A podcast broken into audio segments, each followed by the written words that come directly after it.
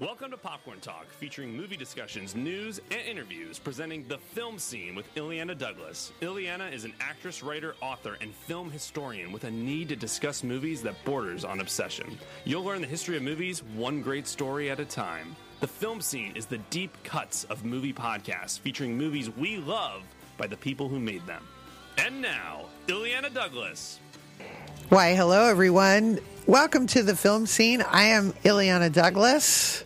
To my left is Ryan Nilsson. Hello, hello. It's an honor to be here, not in the booth, but I'm at the table this time around. So we can uh, put a face now to the.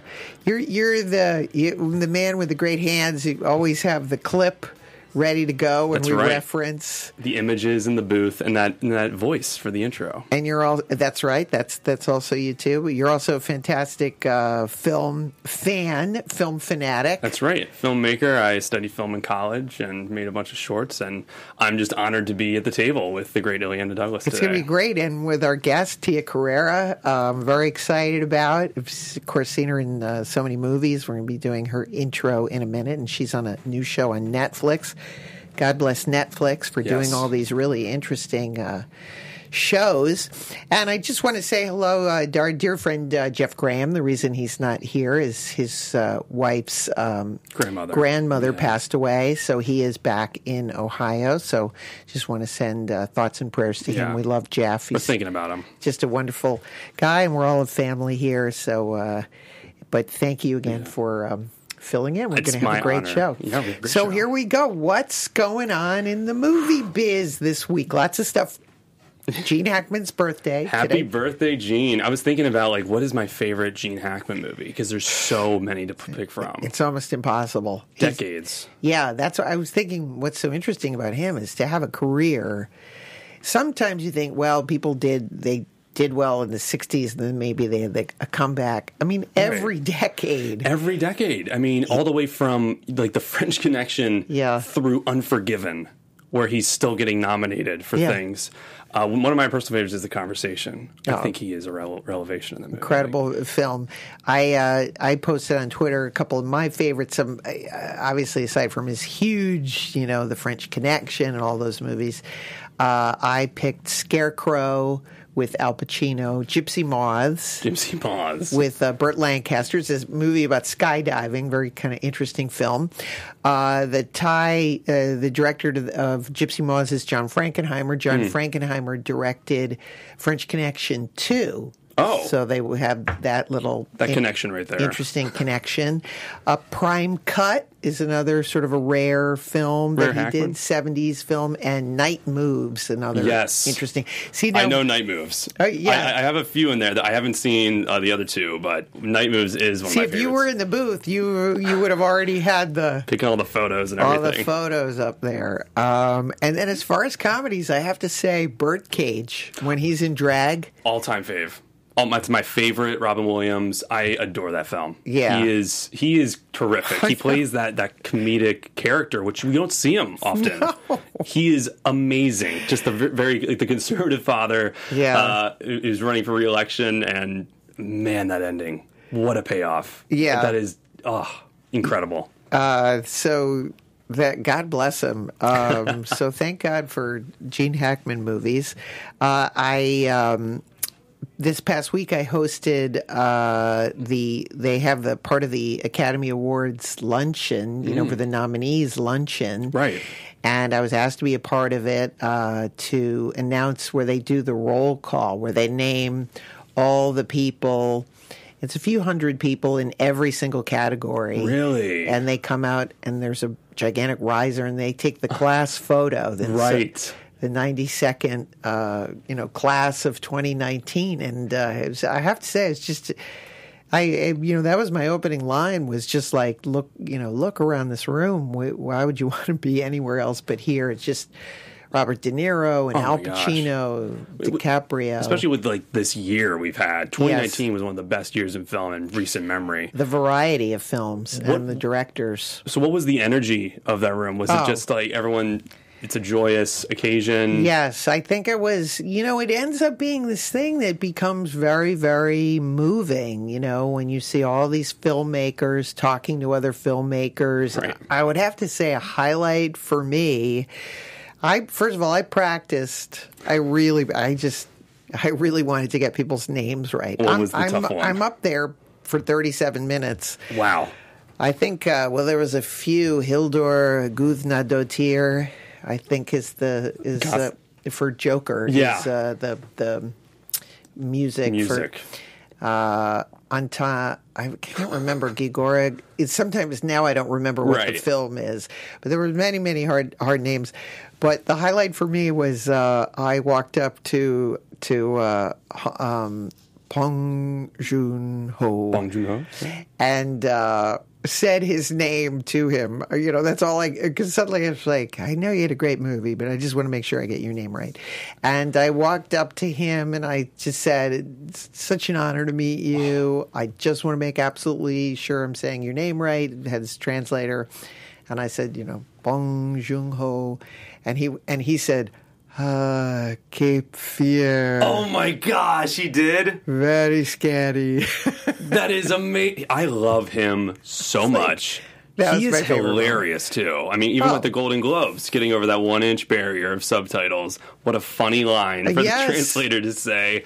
I, I cannot wait. I really hope Parasite gets recognized in a few categories at least at the Oscars. I'm personally pulling for it for Best Picture, but I, we Yeah. just rewatched it this past weekend, and it is a film. modern day Hitchcock. Like it is just Yeah, it's an it's an incredible film. There's a number of films this year that um, you know that I just think are amazing, and like I said, the variety of films.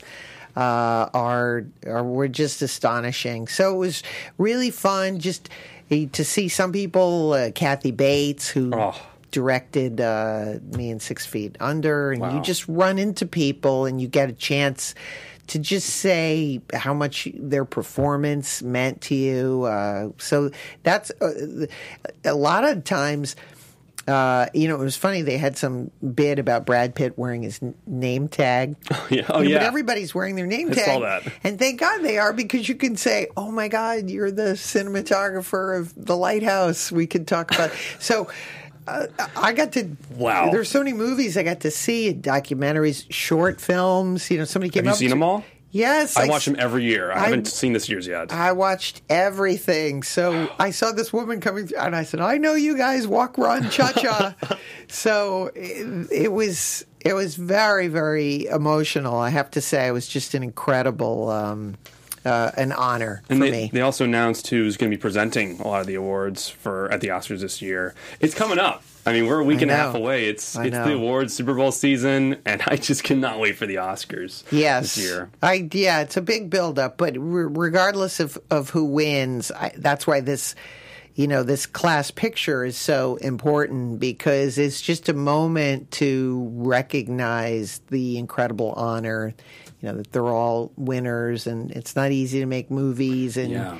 and you're there, and I think it it sort of dawns on people that day of just that recognition from everybody without the glare of the Oscars, just Right. like that you know the fact that we're all there and and and then also to celebrate you know people who we just love like Robert De Niro he just it was Oh. really nice the applause that he received and it's just a sweet sweet day and it just was yeah it really was an incredible honor I'm so thrilled to be part of talking about movies and you know brings us to the show and why we do the show That's and right. uh and uh, so we should probably let's bring in get um, let's get Tia in. All right, I'm cool. Go gonna- grab her. You're gonna you're gonna do double duties now. Double duties now. There and there he goes. Wish him luck. Tia Carrere is uh, an incredible singer, two-time Grammy Award-winning singer. She's a former model. We're going to hear about how she got her big break. And of course, you must know her from films such as True Lies, Wayne's World, Lilo and Stitch. And she's currently starring in a Netflix show which is called AJ and the Queen with RuPaul. Please welcome our guest, Tia Carrere. Hi, Tia. Hello. Thank you so much for doing this. Thank you for inviting me. Nice to meet you. It's our it's our pleasure.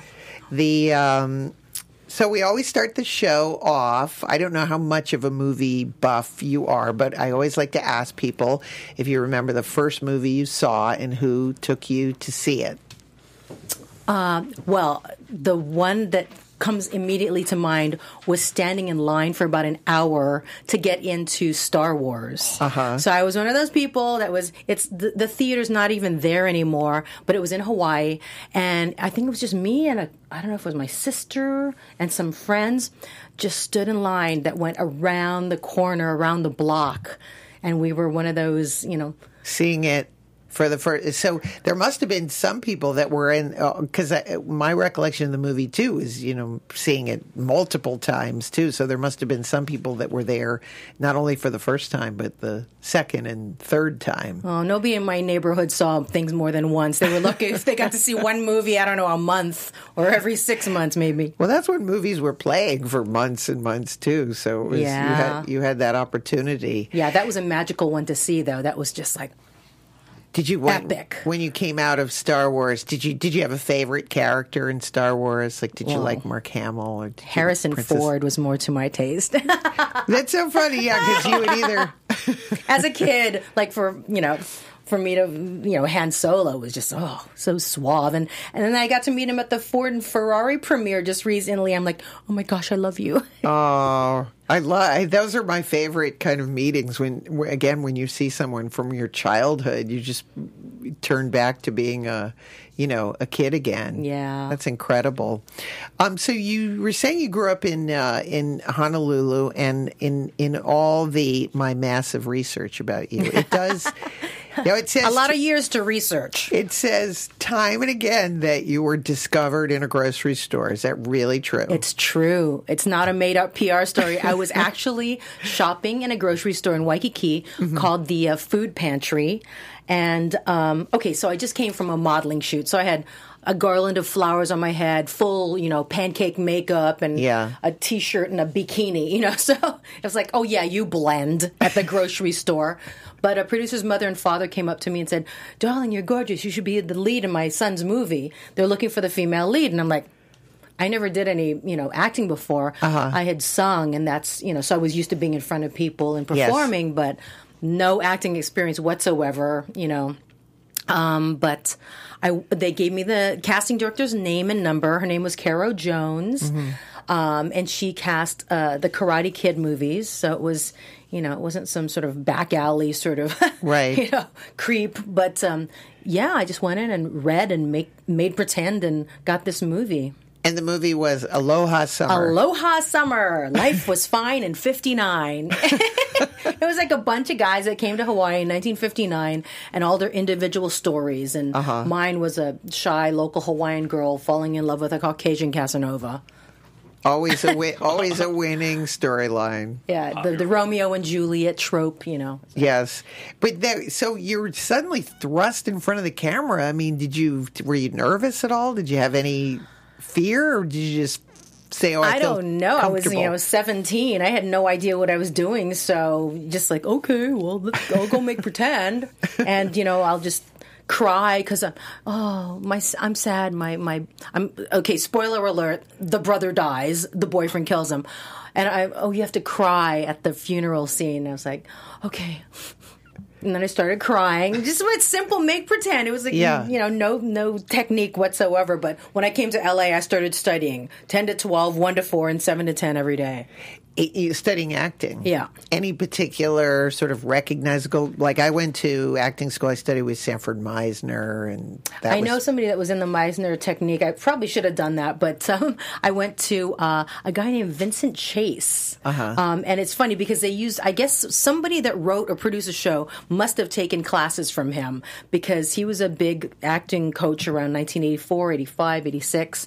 Um, and he had a studio there on Sunset by La Brea or something like that. Mm. But the main character on The Entourage was named Vincent Chase. So I wonder who on that show studied with Vincent Chase. Oh, it must have been a yeah, it must have been a tie-in. Uh, but my the, the the coach under him was Mark Spiegel. He was my coach for years. And, yeah. Did uh, I mean, and did you like acting? I mean, the did you or because I know you know you really wanted to be a singer originally. I mean, did you have to make make a decision of well now I'm going to put my singing on hold and become an actor? Um, no, I mean, I got a movie. Are you kidding me? I'm like, okay, I guess uh, my life is taking me this direction, and you know, just you just go. Um, you know, like I was so young, I just went where the adventure took me, and it just seemed like it naturally veered in that direction. And um, after six months, I was on General Hospital, a soap opera, and. Um, you know, I, I still kept demoing songs, and I would perform little cabaret shows here and there. And, Right. But it's almost been, you know, my passion on the side, but my job has been acting. They it's so interesting because I feel like there's barely any. I'm I, you know I grew up watching soap operas on you know come home from school and we'd watch all the soap operas be so into them. I don't know if the current sort of kids do that as much, but it was so know. much a I wonder. part Well, I think our. college kids do. I think they're What's still the- college kids or like their moms at home or grandmas at home.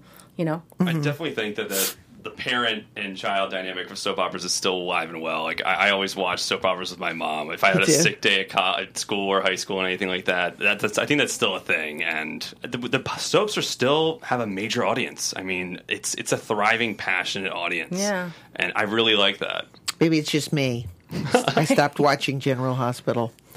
What, once Elizabeth Taylor wasn't on anymore. Elizabeth Taylor. Oh my gosh, I can't believe she was on General Hospital. Yeah. No, was it All My Children? or was it All My Children? I, I was. no, I you're shouldn't right. mix them up, but I might be. Fact check, fact What- check. yeah, I know. fact check. Let's fact That's check. what we. Ryan's usually in the booth fact checking me if. I'm right. The uh, were you a fan at all of movie musicals? Uh, Grease. Grease Yeah. was the one that I watched over and over again, and I I actually conned my grandma, who raised me during my teenage years, uh, to get me my first pair of spandex pants, so I could perform on stage with spandex pants like Sandy and Grease. Oh, awesome! Yeah. When you were in L.A. and you said so, this would have been like the mid '80s. Is this the? Is this this is like when the Olympics? Are? Yeah, I moved here in October Wow. of '84 when the Olympics uh, were going on. And what was LA like then? It just seems. Was it? Uh, were you running into other actresses? I mean, what was the vibe like? I mean, I was so Did you were you living? wide-eyed. Were you ha- I living mean, at the Oakwood or?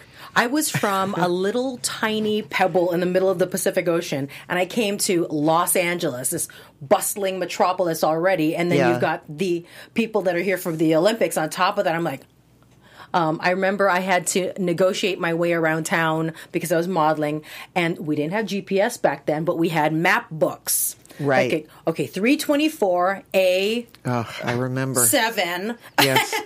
so that's how I learned Los Angeles with the um, the Thomas Brothers map books. Yes, I remember those. We'd uh, you'd have to have them in the back of your car and pull Oh my gosh, and- driving and looking at a map book, and then you have to change to another page and then turn back because it goes this way, that way. Oh, it was hilarious.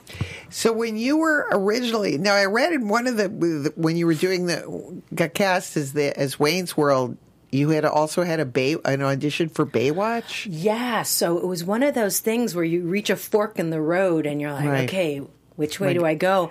And I had gone in for Baywatch first to Right. play um, the uh, marine biologist girlfriend to the Hoff, and um, and then.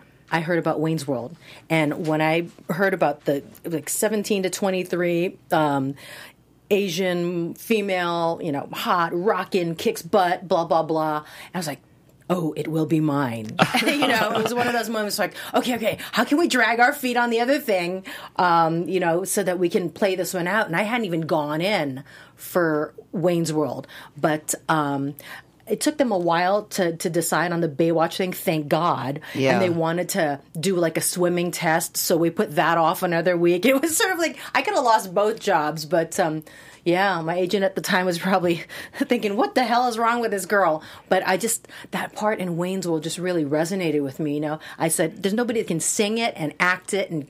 You know, do martial arts. I mean, there's nobody. I'm going to do this part. That's so amazing. Yeah, you willed it to happen. Oh, I just, I wanted it so bad.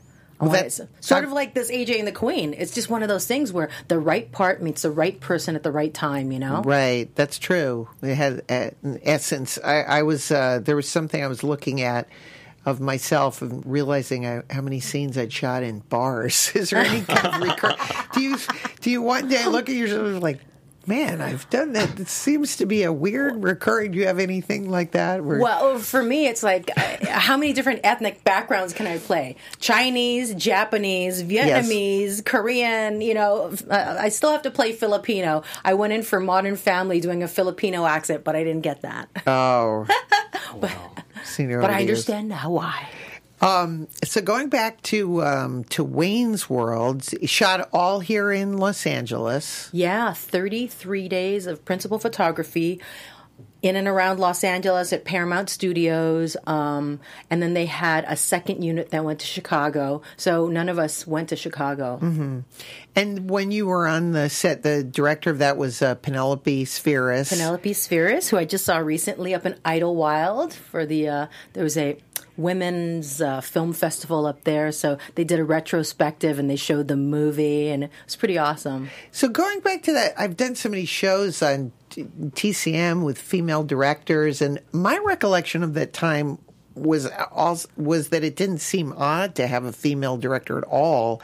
It was only as in the 2000s and when we started I, I felt that it was all male directors but did, was it at all a surprise to have a female director Um, wait, I mean, she was such a perfect fit because of her Yeah. decline of uh, uh, the Western civilization uh, Right. series of movies, and she's a rocker chick and just really steeped in that culture. So it was a perfect fit for her to to go into Wayne's World, which Yeah. is, uh, you know, in that wheelhouse. But um, I don't. I think it's just that we noticed after that time there were very, very few female directors. Right. Except we finally spoke up in the 2000s, like, "Hey, this is crazy." With as many women that are out there, you know, buying movies, seeing movies, why aren't there more of us helming them? yes So we So- got more vocal. That's all. So when you're doing a film like that and everybody is funny on the set, does that make you rise to the occasion and want to be more funny or what what's the feeling like when you're on a set like that? Well, I always saw myself as a straight guy to the funny guys until AJ and the Queen because I was. I'm the foil to, you know, Mike Myers just, you know, doing his Wayne thing, but I had to play it completely straight. And that's Right. what makes the whole thing funny. Yeah. Is just But that's still Yeah. an active part of it, you know. Oh, I don't know. I just I I, I never thought of myself as funny. Oh, I- really? Yeah, I never Oh, thought that- of myself as funny. Oh, that's interesting because, of course, you're re- because you can't.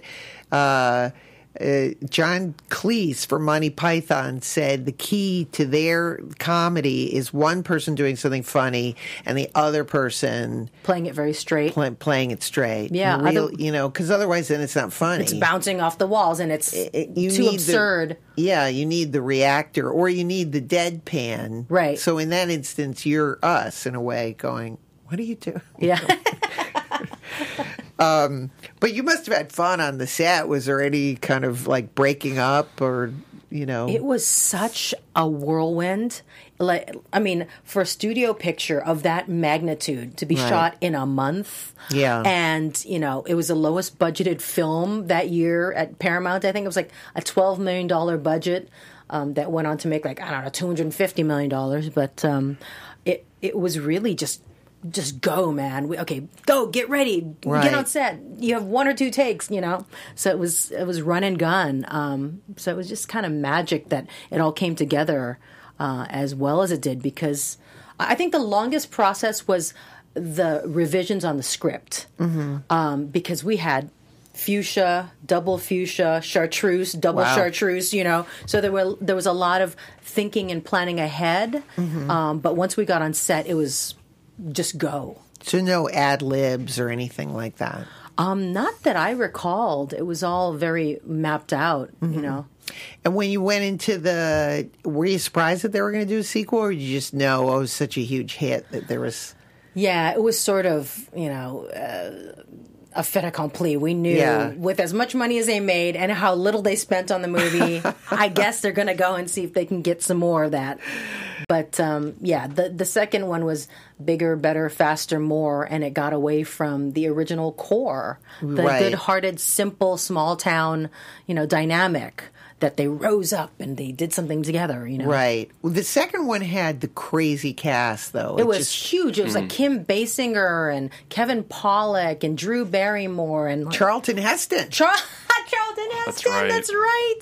Holy cow! I mean, how, how, Yeah. I was going to say, did you have any interaction with him? What was he I never met him on set. so funny? Yeah, everything was so because everybody had their own little capsule. Right. In that we never, you know, uh, whereas on the first one, everybody's around all the time. But the second one was, you know, all the different star turns that came in had their own Yes. separate time and space, and never the twain shall meet. You know. The uh, the second director was Stephen Surjik, who Mm-hmm. I actually worked with on a film uh, called Weapons of Mass Distraction, which was an HBO film.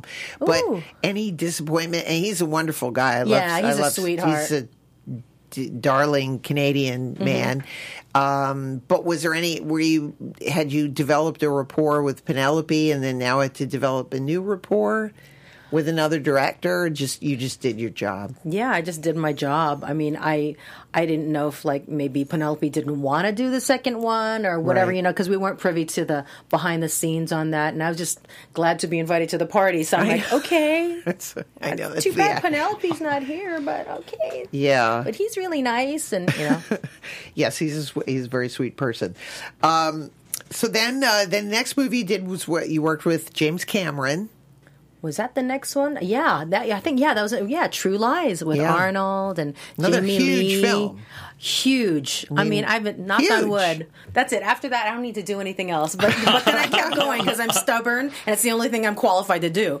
But uh, yeah, I know that- two movies alone, you could do conventions for the rest of your. That's always trust like- and Honestly. believe. yeah. So I mean, a huge film. It was so much fun because they had so much money and it was like a year of shooting. So we, we went from $12 million, 33 days, and then we had a year and a hundred blah, blah, blah, blah, you know, million dollars. And it was such a spectacle. And I remember going down to Key West. Key Biscayne, I forget which one it was, one of those keys down in Florida, and uh, it was a big explosion thing where Arnold, dr- uh, you know, jumps into the water, the flames go above him, explosions all around, um, and I had to sit in my trailer five days in a row because the explosions didn't go off just right. Wow. because it was so choreographed and you know the rubber cement was supposed to you know catch on fire and lead to this you know thing of you know whatever gasoline whatever they do it's supposed to blow up and it didn't go and yeah it was a huge huge spectacle it was amazing And uh, did you have any interaction with uh, Jamie Lee Curtis, who really pops in the in the film? And Oh yeah, yeah, she was awesome. Um, I first worked with her on Anything But Love. Wow! Yeah, with um, Richard Lewis. Yes, I remember that show. Yeah, on TV. That was a good show. It was a really good show.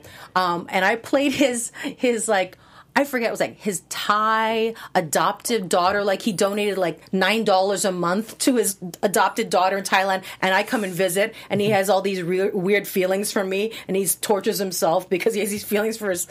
Anyway, it's it was just very awkward. But I worked with Jamie Lee on that, and I was like, oh my gosh.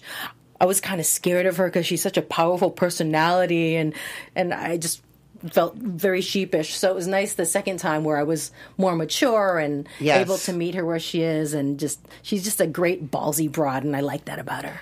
I think that's always a challenge of uh, actually we had a character actor uh, last week on the show John Carroll Lynch and we were talking about when you were playing a supporting role you know you you have to come in and you're working with you know you don't Big have stars, as, yeah, yeah. you don't have as much time they don't you know so you really have to have a lot of confidence just Yeah, to be just ready and do your job and not ask a lot of questions Come come prepared, know your lines, be fluid in case stuff changes. You know. Are you a question asker? I have a feeling you're, or do you just sort of act like this is I- cool? I got this. Yeah, I I just I, mean, I read the script. I know my part. Uh, I know how I feel about what other people are doing to me, so I can react to them properly. Um, and and just, I, I- but I don't stay stuck to an image of how I'm going to play it. Obviously, because then I go to set, and then the director has a different take on it. So Yeah. it's it's a fine line between knowing all your stuff by rote. But then also being open to direction so that they can, you know, steer you how they want to see you. Um, were you surprised? Because again, in in the show that you're doing now, it seems like it's more of a comedic turn. Were you surprised that after Wayne's World, you did so many action films? Yeah. Well, I mean, like I said, Well, I never thought of myself as incredible. I mean, no, you did. I, you still look incredible. Oh, thanks. I was I was at the right place at the right time, and I was the right flavor. that was know? the era of you know those action. That was the height of the, all the action movies. It seems. It was perfect because going from Wayne's World and the wacky comedy Right. to like the sexy vixen, dangerous Bond esque villainess, you know, Right. it was. It showed a lot of, you know, oh, you can cast her in this and you can cast her in that. And then in Rising Sun with Sean Connery playing a computer whiz with Yes. my hair slicked back and all that stuff. So I've, I've gotten to run the gamut in that. But I think, I like I said, I never thought of myself as being funny Uh-huh. until AJ and the Queen because when I read it, I'm like, oh my gosh, I finally get to be funny and disgusting and vulgar and like you know like I don't care and it's sort of where I am right now I'm much Yes. more daring and oh, That's awesome. less self-conscious because I did I looked a certain way back then and that was my currency and I was always like oh my stomach's sticking out and I want to you know I, I felt like sometimes when I saw my performances I'm like why are you posing Tia stop it you know Right. but it was this um, hyper awareness of how you look and knowing that that's how it that's what got you there in the first place Well, I also think I'm not sure, but that, that James Cameron doesn't seem like a guy that would give you a lot of sensitive motivation for things. He's busy working on the big picture, so Well, it's, it's kind of funny because he does have that side of him, which is like, I want the lights this way, and I want the explosion to go like that. Right. And he's very, um, very on top of his camera crew and his lighting crew and his effects crew. But with, I, I couldn't believe me, you know, I don't know, tenth guy on the po- totem pole for a True Lies. He goes, "So Tia, is there something?" He played playback for me. He said.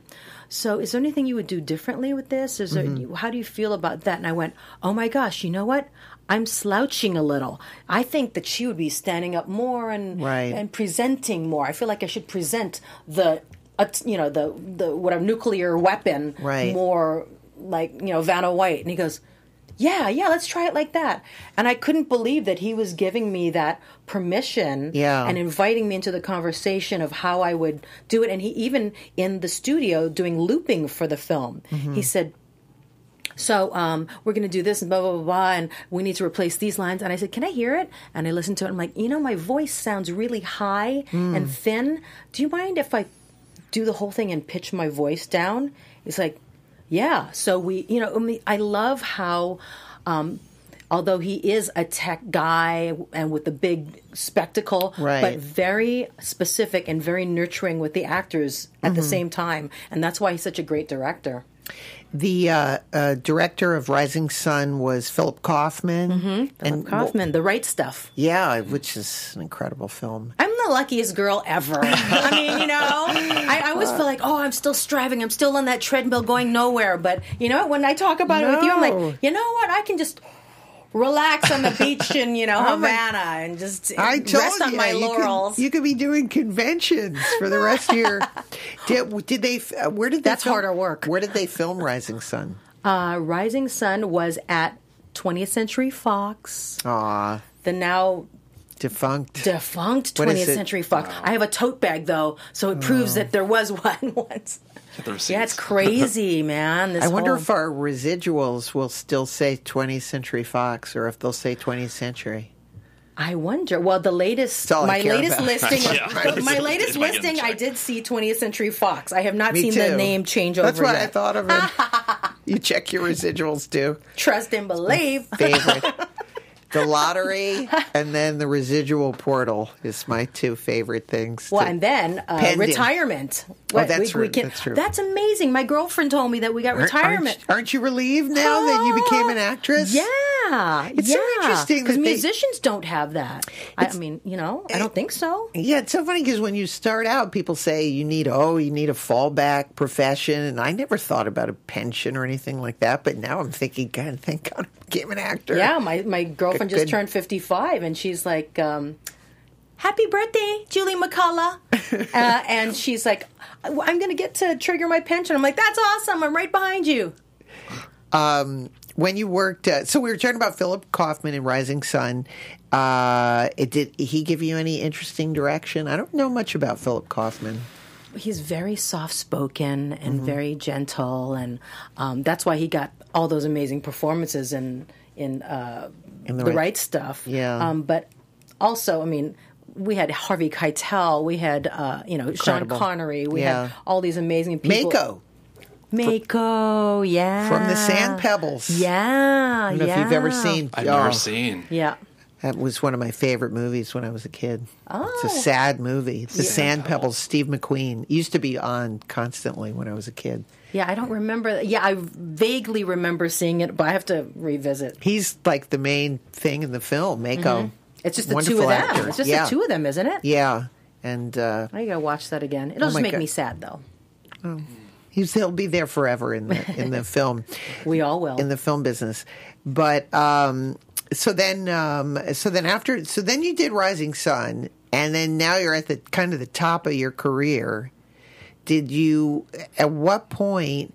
so Did you think? Did you have a strategy then of of being at all these big films and saying, "Now I want to do an independent film. Now I want to work on my singing career." I wish I had done independent film. Um, I, I was uh, with someone who was a producer that also steered my career, and I think some of the decisions were not probably. Uh, best for me, they were best for the company, and so I, Oh, I ended up doing a bunch of films that weren't really um, helpful. I think I should have Mm-hmm. worked with other fine filmmakers, uh, people that went to Sundance and did you know great work. Right. Uh, but uh, it was more about building a library for a new company. So it's kind of Mm-hmm. you know a, a, a mixed bag of you know whatever we make decisions based Yeah. on the information we have at the time. But what's so interesting, we were talking about the show. The reason Netflix is so, I think it's like the new independent film. And AJ and the Queen would be an independent film. There would be a small movie that would be in limited would release. at the you know fringe Yeah. festivals. Um, it's it's really great uh, that there are so many outlets Mm-hmm. for for properties that wouldn't be seen anywhere if you didn't fit ABC, NBC, CBS, or the big tentpole event films at, Right. at the Cineplex. You were out of luck, Mm-hmm. you know. So now you have people that are making little movies in their hometowns and and putting them out there, and they've they're getting seen, and and good work rises to the top, you know, which Mm-hmm. is great. It's the great democratization of of uh, film and television. You said something interesting before because I think that this show, from what you were saying, is going to give you an opportunity. You've played all these characters, and I think that people have an impression of you from the films, but now you're going to get to be you, Tia. Is that scary or exhilarating? It, it's exhilarating, and it has been since I first read the sides. The, Yeah. You know, the script scene that I had to audition with. Mm-hmm. I was reading it with my sister. I was, you know, and, and she's like, "Oh my gosh, Tia, that's that's the thing that most sounds like you that you've ever done." I'm like, Mm-hmm. "Thank you," because I'm like this really obnoxious, really like.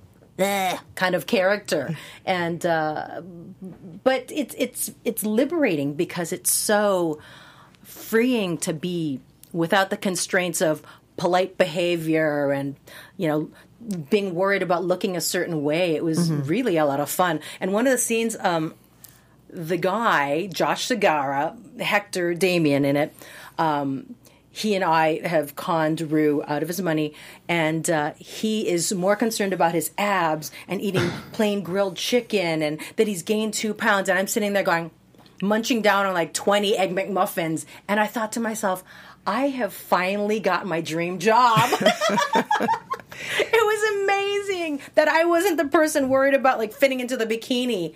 That's funny. So, um, so let's for people who haven't seen the show. What did walk us through the basic premise of the show? I know a little bit about it. RuPaul, obviously, Mm-hmm.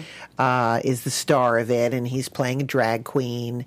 And he runs it, and you, you're the one who you steal money from him, so then he has to go on the road. But you'll do a better description than me. Yes, well, I mean, that was perfect. That's exactly it. You said it. Okay, done. Moving on. But um, no, so RuPaul plays a character named Ruby Red Yeah. um, that uh, decides that he's going to open his own drag club. He saved a bunch of money up, hundred thousand dollars. Like I'm not giving away too much because it's Yeah. in the first episode. Um, but his new boyfriend makes off with all the money, and you find out that I'm in cahoots, and so he has to go back on the road uh, in a beat up old RV from town to town, slugging it out to earn that money again. Um, and uh, in the course of it, a little stowaway, a little 10 year old stowaway in the form of uh, AJ um, wants to go on this trip with him, and he's like, "No, I can't. I can't take a kid with me to all these drag clubs." And and the unlikely friendship, and ultimately they find each other as uh, sort of their little family on this uh, on this motorhome, um, and it's great because you don't. It, I mean, you. Uh, if you look at everyone, they're not what they appear on the surface. There is much more to them, and and I love the depth of discovering and uncovering each character. That it would be easy to write off as just that, and then you find out, wow, they've got a heart and a soul, and they're you know kind, and it's sad how they got into the situation or whatever it is. You know, um, it's great. Yeah. Plus, uh, it's very interesting because, of course, you see RuPaul in drag and, And out of drag. drag, which is very poignant. You know, some of the scenes that I saw. So that's must be very interesting too. You know, dealing with him as an actor when he's in drag versus unmasked and himself. He's stunning in drag. I'm like, oh my gosh. Yeah. I feel so you- ugly next to you. He's like seven feet tall, Amazon with this mane of red hair and like this flames, red and blue, and sequin and crust. I'm like, oh my gosh. Have a- were you a fan? Were you a fan of uh, drag queens before, uh, you know, being in a show with drag queens? I've always loved going to drag shows. Yeah, it's um, fun. I've gone, you know, whenever I'm shooting in a town, we'll go to see a drag show in the local bar. I've done that probably half a dozen times on different locations around the world. um, so it's uh, definitely, I love the pageantry and the biting sarcasm Yeah. and the cattiness. I just think it's hilarious.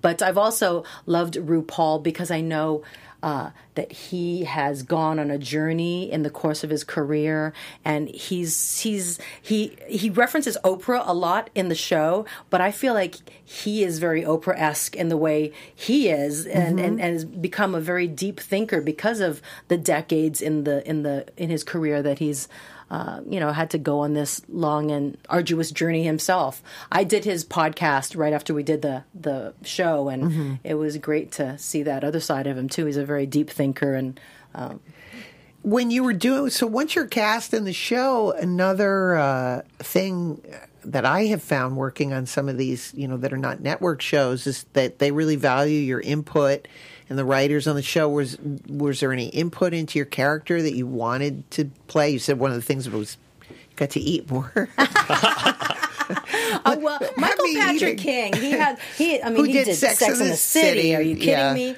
I mean, he and the whole uh, you know crew of writers there. They had everything down dialogue wise, and Yeah. the I think the the biggest thing for me is trying to figure out where her voice was. Mm-hmm. Um, I guess maybe being a singer, I'm always thinking about where her her voice is. Like Right. I've done movies where, oh God, she sounds too strong to be that, uh, you know, the sad, damaged, whiny woman. I should have pitched my voice up, or like I said in True Lies, pitching my Mm-hmm. Voice down. This one was he wanted Lady Danger, my character Lady Danger, to have this catchphrase of "Wow," um, and I think it's because I. I, I, as I understand it, I don't know if this is true or not, but I heard that Jhoni Marchinko, who's you know the writer producer on it, also um, that she has a way of saying "wow." so he wanted to make that into sort of her, you know, Lady Danger's catchphrase. But I had to find a. I sort of put on this sort of Asian accent, but I'm from Hawaii, so it's sort of like this mix of accent with that mm-hmm. one catchphrase. So I was trying to figure out what I would sound like, and I, I love the way it came out. I love the way it all came together. did you have an input on the way you looked and your costumes uh, Yes, sort of, but it was very out of my comfort zone. Way out of my comfort zone. Uh, Tracy Gigi Field, who did the costumes, was always bringing these insane, like, super colorful bomber jacket with like these uh, tight, you know, pants, but like pink and blue and yellow and orange Yeah. and green. I'm like, oi. I usually wear chic, you know, black and shoulder pads and whatever, you know, kind of hip, cool rock and roll or whatever. But she was going for $28 on Amazon kind of, you know, Yeah. mama san kind of clothes, you know, online with Jimmy Choo shoes and a Birkin Right. purse, but but it was a very specific sort of uh, insane way of dressing that was very hard for me to deal with, but but it works to get, you know, it's it's a character. Right. Once you see it on screen, Not my druthers, but it was awesome because Lady Danger looks insane as she is supposed to be. She wears a doggone eye patch for God's sake. Does, does that costuming at all help you like, get into character as the series progresses? Did, did it help you, or maybe uh, give you any ideas for your performance? Well, I just realized there is no over the top because there is no top with with Lady Danger. She's just like, I'm just gonna walk around and own this place. Yeah. uh, just because this outfit makes me feel like that. It- yeah. she doesn't conform to anything, not for nobody. And is it the same director for every episode, or is it different directors? Different directors, but MPK, um, Michael Patrick King, did a bunch of them um, and was always on set. Uh, but yeah, I think it was like five different directors. I think. And what kind of tone is he looking for overall? Does he does or do you automatically know? Like you said, there's no, you know, bottom. It's just totally over the top. But yet there's again, there's obviously there's this emotional depth in it. Yeah, I would. I mean, I was kind of being glib. I mean, there is, of course, a top. It's I. I wasn't looking to be, you know, absurd or whatever, but um, I was just put in absurd situations. Um, it was still played very realistically. I think, strangely enough. Well, the drag world, and you know, you've seen some of these shows about the you know balls and stuff. It is there's a lot of drama going Yeah, on. it's like a hyper realism. Yeah. Um, so it's not like we're trying to do a documentary of going to you know Kentucky or Yeah. Tennessee or whatever, but it was a more glamorized version, so we could shoot it on the back lot at you know Right. at Warner Brothers. And so, do you ever go on on the actual locations, or are they just for now, you know, pretending that we're in a city? Yeah, just city. pretending it was Yeah. all in and around Los Angeles. There do you eh, obviously you don't know if the show is going to come back or maybe you do I know, knock on wood. We're waiting. I mean, it's we've got to know in the next little while. I think the first few weeks Right. of binging. Hear that at home? Turn it on. and where would you if it's, the show came back where would you want to see your character go I would want to see my character go to more expensive clothing stores. no. that's just so you can take, Tracy! st- take No. stuff home That's, yeah, exactly. I know. I didn't take any of the clothes home. I was scared of them. Um, but uh, no, I it's just more of the same because it was a blast working on it. yes I, I was going to ask real quick. Now that you're, you know, you, you said this foray of uh, comedic roles, is there any comedic actor or performer that you'd love to work off of in the future, whether it's on AJ and the Queen or in a, a future project, like a dream? I mean, I I mean, as we go over my filmography, I mean, I feel like I've lived, you know, ten lives at this point. Not Yeah. even getting into what I've done in my musical life. Uh, I just pinch myself every day. I'm just grateful for where I am now, but I, I can't think of any number of people I would love to work with. Holy cow! You have worked with a ton of. I have worked big with a ton of people. I mean, funny, a funny guy. I mean, I right now I'm binging on Netflix. I'm Mm-hmm.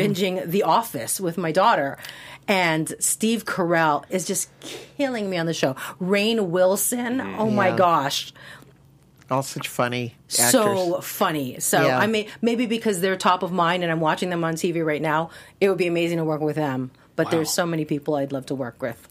Did you have any movies we were talking at the top of the show just about the oscar movies did you have any movies this year that were that really that you loved or that popped out at you two of the best movies of recent history, and I, I can't I can't think of two other movies that come even close. Parasite, yeah and The Joker. yeah I because I was like, oh, Marvel movie. What? Holy cow! Um, both of those films really hit me. Yeah. and I was I couldn't even think, uh, you know, a close second to those. Wow.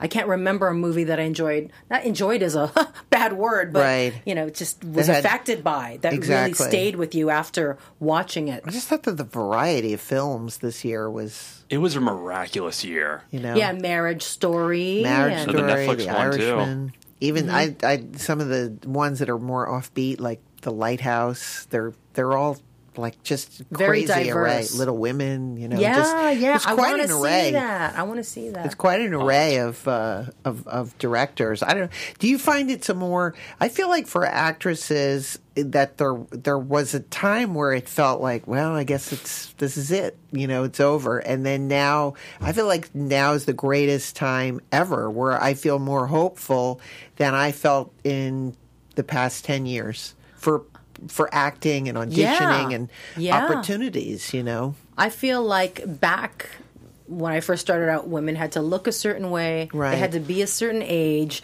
and that was it, and it's done. But now, maybe because we have more women Mm-hmm. directors and writers and producers, we want to be seen at you know at a different place in our Mm-hmm. lives where we can identify with. They're not all stuck at 28 you know? Right. we want to see our stories told now. Um, more shape inclusivity. So everybody doesn't have to be a size 4 Mm-hmm. you know? I, I remember when i would go to borrow gowns for things i'm like are you kidding me? Nothing in this entire showroom fits me right now? I'm offended. But you know it's a different time when you have you know people like Chrissy Metz and I don't know Octavia Spencer and you know Yeah. amazing women that are killing it on you know on the big screen on the TV screen um, and they don't fit into that little okay you're a pretty Mm-hmm. little you know toy woman girl Yes. you're not even a woman you're a girl and Yeah. that's where we're we were relegated to back in the day I was thinking as we were talking, have you ever been on The View? You should be on The View. You'd be Let perfect. me tell you this about that, and I'm going to tell you another Uh-oh.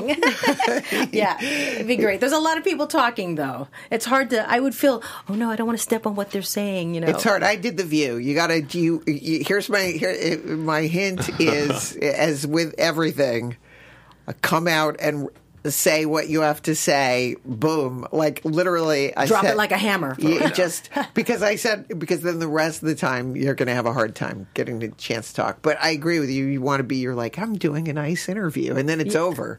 So Yeah, to- well, I mean, there's a lot of people talking, and they've been Yes. on there, and they have their shorthand with each other, and you feel like, you know, like you're improvising on Curb Your Enthusiasm, and there's six people in the scene. Where do I jump in? I don't, you Yes. know, I don't want to step on anybody else's line. Well, it could be because you have the, you know, when you have a movie background, you always think the director is going to say cut, and then you'll have another opportunity. Yeah, no, Not for yeah. live television. Go in and grab, you know, grab the spotlight. Did you, um, uh, did you go through that whole rounds of, you know, back in the day of the Lenos and the Lettermans and those kind of shows? I of did shows? Letterman. I did uh, Conan. I did Arsenio. Woo, woo. Wow. I did Keenen Ivory Wayans show. Yeah. Uh, geez, yeah. I could, I, I, I, I could add a few. I did the Howie Mandel, Oh, that's right. Howie Mandel had Donnie one. and Marie had a show. Rosie. Rosie. Rosie. show. Yeah. Did you never enjo- invited to that? Did you enjoy those uh, experiences, or were they nerve wracking? Uh I don't. I, I- maybe I was just so young and stupid and not aware. Yeah. I just walked along and just. I was just holding on for dear life. I was happy to be invited, and I was trying not to trip on my own feet. And Yes. you know, I was so young. I was what 23, 24. Uh-huh. I wish I could go through it now with that sort of. Yes. Now you, know, have all the. If I knew then what I know now, one of those old things, you know. I know. Just putting on, together your your resume from all the. Do, do you stay in touch with any of the people that you worked with on some of your films? Um, well, Jon Lovitz is a good friend of mine. We worked together on uh, High School High many years ago. Um, I and I I spoken to Dana Carvey a few Uh-huh. times, um, but it's hard to get together, you know. And Yeah. I, I saw um, Mike Myers over at the um, Oscar parties last Yes. time around.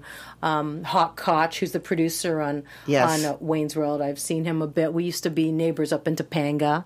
Um, on top of a mountain far, far away from everybody else. Says, you know, here It's- and there, but uh, you know, It's nice to be. I was saying at the top of the show, it's just the nice time of the season just to see people and talk about their films and reminisce and yeah, share experiences and you know be part of the community and the family, cinema family. yeah, and then and then you lose people after. Like I saw Peter Fonda at the uh, Oscar Right. parties last year, and and then I heard he had passed away. I'm like, wait, I just saw him. Yeah. you know. But I'm so I'm glad that I got to see him and you know send him love and oh, and so nice to see you. I worked with him on a couple of films. And, Oh, what a nice guy Yeah, such a nice guy, such a nice guy. Like Luke Perry. That was a shock. Came out of nowhere. We were supposed to get Yeah. together and go to a party, and next thing I know, you know, so like just being grateful for the time that we have together and Right. this whole Kobe thing, holy cow, that just happened right near my house. I mean, you just, you know, hug your loved ones, tell the people you love you love them, and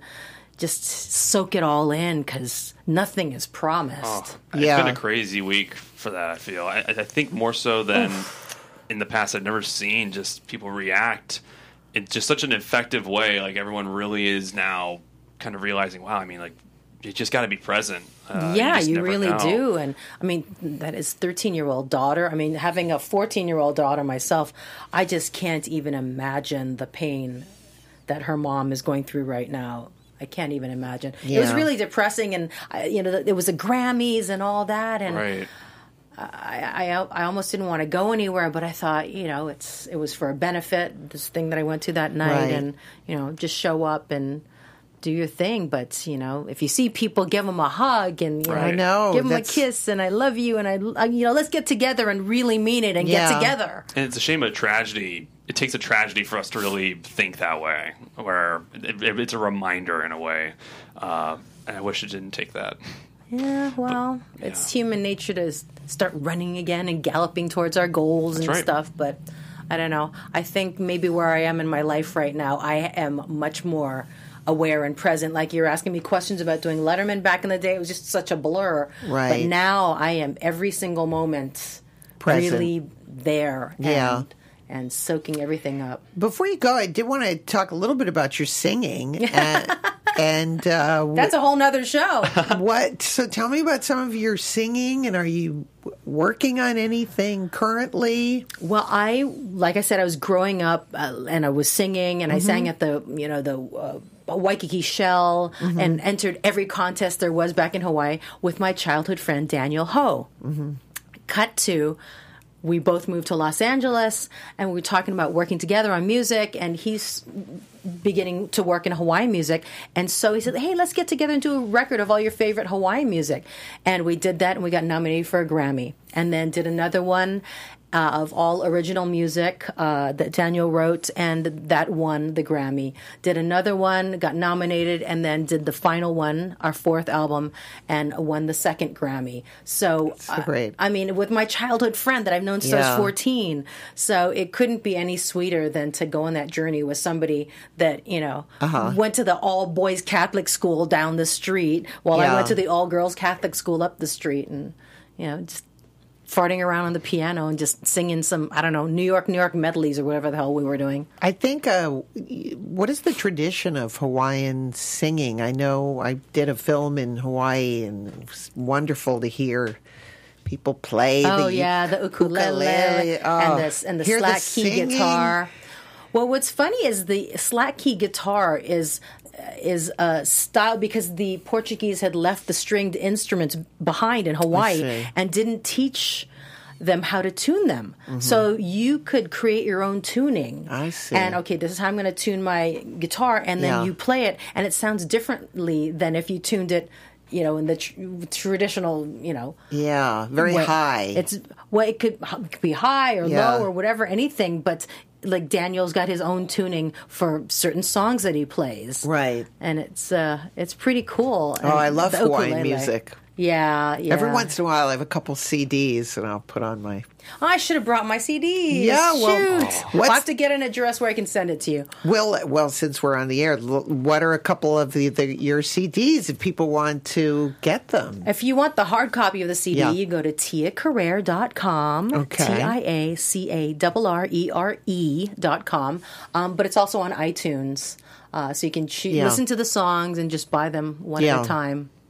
Well, I love. I'm a big Love that. proponent of Hawaiian music. I love. Maybe you'll go. It's the open vowels. I think that it's the feeling, the you know, the Very resonance. heartfelt. Yeah, the open vowels and the vibration of that. It's Yeah. very beautiful.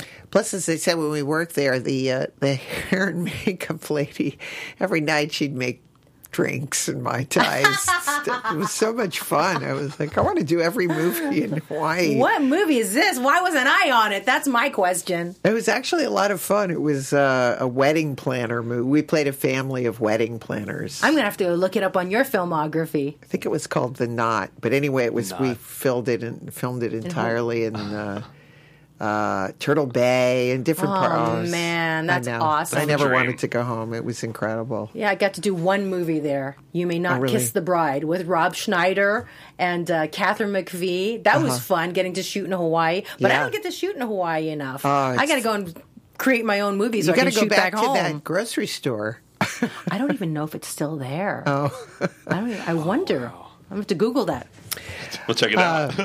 All right. Well, Tia, thank you so much for being on the show. The show is called uh, tell us AJ again. and the Queen. and it's on Netflix. On Netflix, binge it. Feel free. binge it and uh, you'll love it. I've seen it and uh, it's fantastic. I hope it comes back. Me too. I'd love to be in a show. With, I love drag queens. and we gotta be sure to check out Illeana on Shrill, which Oh, is that's out. right. My show, which is on Shrill, yeah, Shrill, which is on Hulu. Ooh, Current- cool. currently on. Uh, I know. I, God bless all With of these Bryant. networks. Yeah. With Aidy Bryant, who's fantastic and so funny. Awesome. I'll check it out. Thank you. Thank you so much for being here. As we end the show, as we always do, we like to say everyone's life is a movie. Today was a big blockbuster movie with a beginning and a middle and an end. and thank you again for being on the show. Thanks everyone for listening. Have a great day. Bye. Thanks for tuning into the film scene with Illeana Douglas, airing exclusively on the Popcorn Talk Network. We bring you this show for free because we're just as passionate and borderline obsessed with film as you are. And it would mean a lot if you would please subscribe to our podcast and give us a five star rating on Apple Podcasts. It takes five minutes to review the show, but it helps other film junkies find the show and continue to spread a love of classic and contemporary film. For guest inquiries or live bookings, you can email me, Jeff Graham, at guests at AfterBuzzTV.com. That's G-U-E-S-T-S at E A-F-T-E-R-B-U-Z-Z.com. For more incredible film content, check us out online at The Popcorn Talk, and we'll see you after the credits.